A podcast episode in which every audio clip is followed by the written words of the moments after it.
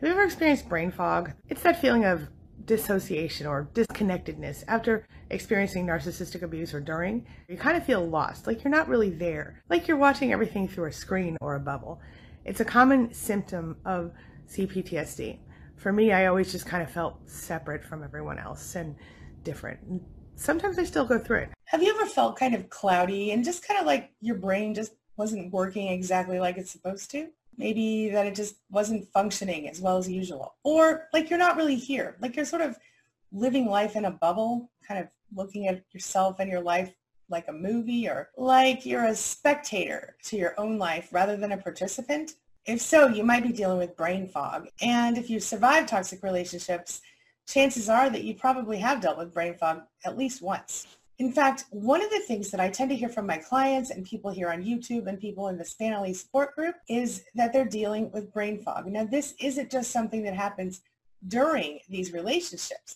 This goes on throughout recovery. What it comes down to is that a lot of us develop C P T S D, or complex post-traumatic stress disorder, during toxic relationships. And brain fog is one of several common symptoms experienced by people like us. So if you've ever been in a toxic relationship with a narcissist, you may have experienced various symptoms of P T S D or C P T S D, which of course is post-traumatic stress disorder or complex post-traumatic stress disorder, as a result of having suffered from narcissistic abuse and the mental torture that goes along with that. One of the most common issues that my narcissism support coaching clients tell me they have is feeling like they're not really there, as though they're on a sort of a numb auto autopilot situation as they float through life, surrounded by, you know, some kind of barrier.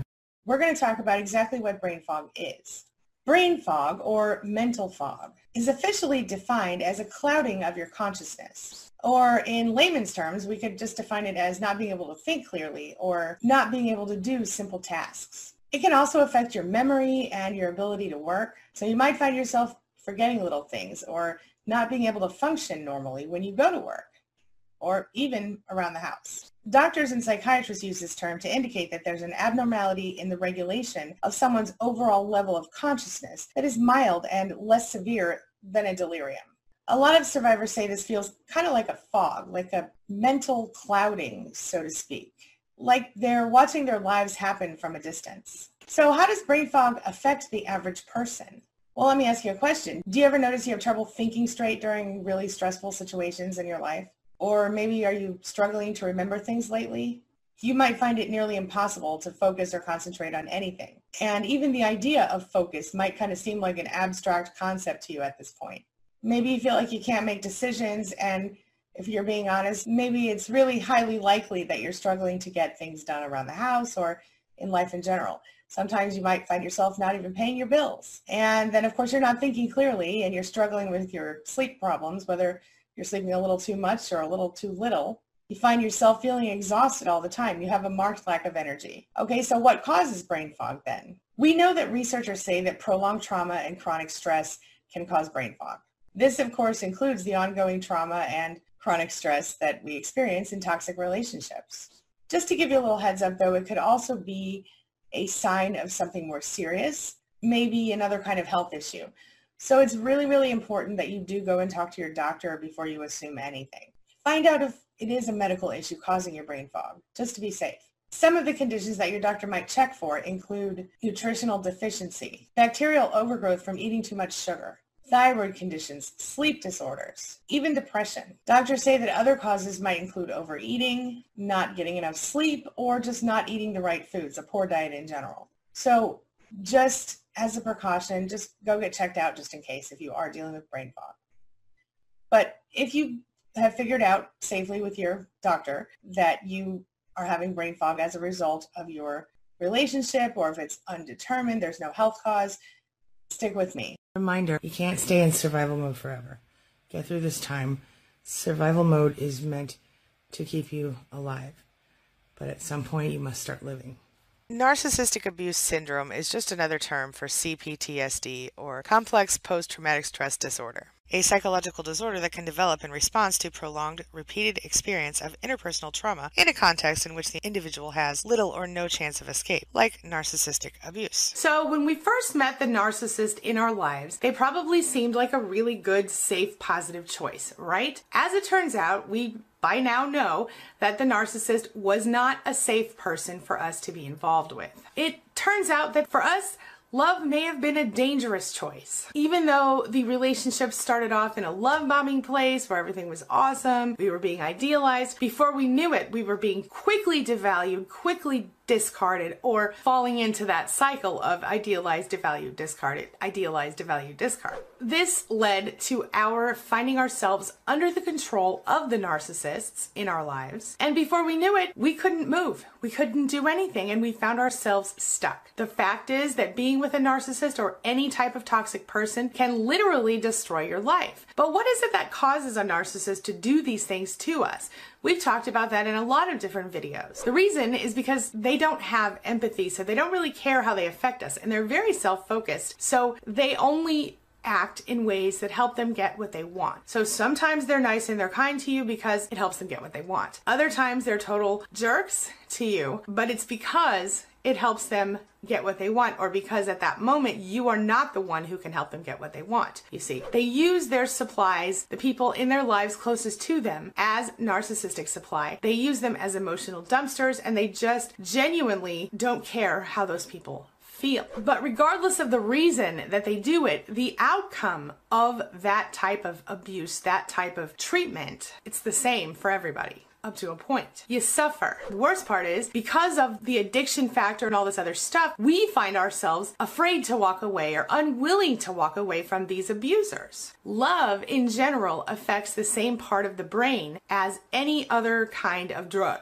No joke. And when we're talking about a toxic relationship, we almost become stuck directly to that partner by our own brains. This is where our brain betrays us in keeping us safe and healthy. So if you haven't been in one of these relationships, I know what you're thinking. You're like, whatever, they should just walk away. It's their own fault. I used to think things like that too, until I actually ended up in a relationship like that. Now I understand how difficult it can be, and especially when you've got shared finances, children, legal stuff together like that. But in even in a relationship where it's just a dating situation, you still might feel unable to walk away. Why is that? I mean, we shouldn't have to stay with someone who scares us, or someone who intimidates us, or someone who controls us, right? I mean, the fact is that the best possible answer is to walk away and go no contact. We all know that, right? Yeah, it's logical, but is it feasible? Well, yeah, I do believe it's feasible. I do believe it can be done. I've seen it be done often. But here's what you have to understand. The way that your brain naturally functions. When I went no contact with my narcissist, I felt so much lighter and freer than I had ever felt in my life. If you can do that same thing, you will find that same joy, I promise. I want you to know that you can do better. I don't care if you're not perfect. I don't care if you're overweight or frumpy or too skinny or too whatever. You can do better. Nobody deserves the abuse of a narcissist. It's pure torture. And my friend, please remember, you can do better. Know that. And remind yourself when you feel weak. If you remove the narcissist from your world, you open up space for potentially healthy new relationships. And don't feel like you're forced to be in a relationship. There's no, nobody's telling you that you have to jump into a relationship. Quite honestly, I recommend waiting anywhere from a month to a year or more, depending on how long it takes you to heal, how long you were in the relationship with a narcissist, and how significantly the relationship tortured you as a person. The damage that you've experienced is, is profound and significant, but it doesn't mean it's, it's not repairable. Like they say, you're more beautiful in the broken places, right? You can do this. You can be the person you want to be. You can get through this recovery. I promise you. You have to know it. You have to know it. While anybody's initial reaction to change is going to be difficult sometimes, it's going to be hard, it's not always going to be easy to do any kind of major change in your life. And of course, this is especially true when it involves separation from someone you've spent any amount of time with. Because a lot of times, you literally sort of forget who you are. You become so enmeshed and codependent with a narcissist that you're not even sure who you would be without them. Remember this though, your situation doesn't make you any less than, it doesn't make you any less human. It makes you still a bundle of possibility, still someone who can completely overturn this whole thing and change his or her life and become something that you want to be. People who haven't experienced the hell of narcissistic abuse really truly have no idea how significantly terrible it can be, how horribly it can take over your world. Before you know it, when you're with these people, you find yourself literally putting every single thing you think, say, do, feel, or become through a narc filter. You always find yourself wondering, what is the narcissist going to think about this? Should I take that job? What if the narcissist doesn't want me to? This is true whether we're talking about a husband, a wife, a mother, a father, a brother, a sister. Narcissists are incredibly controlling of everyone in their life, anyone who they consider close people, close to them, supply, family, all these things. You have to remove the narc filter from yourself. You have to take it off, not just your brain, but your whole identity. Because now you're seeing yourself in a way, if you haven't started to heal yet, you're starting to see, you, you see yourself in the same way that a narcissist would see you. And that voice, it's always in the back of your head, kind of niggling at you, kind of pushing at you. It's time for you to start shedding that version of yourself and start to create the version of yourself that you want to be. The person who you truly want and desire to be. The person that you consider to be the best possible version of yourself. My challenge to you today is to start deciding who you are now, who you want to become, and what it's all about. And to do that without the shadow of a narcissist's vision, without the echo of a narcissist's voice in your head. To do that with a clear, free, and open mind to possibility. Anything is possible if you want it to be true. I promise you that. I'm living proof of it. You can have, do, be, say, think what you want when you are free of a narcissist, if you choose to do so. What do you think? This brings me to the question of the day. And the question of the day is, have you experienced brain fog? How did it feel for you? Were you able to resolve it? And if so, which technique did you use? One of the ones I talked about or something else? And if you haven't been able to resolve it yet, will you try any of the techniques I mentioned today? Share your thoughts, share your ideas, share your experiences in the comment section below, and let's talk about it. All right, that's all I've got for you right now. But as always, thank you so much for being a part of my day and a part of my life. And hey, thanks for letting me be a part of yours. It really does mean a lot to me. Now, before I go, make sure you take a look at the videos I'm leaving for you right there and right there. And while you're here, hit that subscribe button right over there so we can stay connected and continue on this healing journey together. I'll see you soon.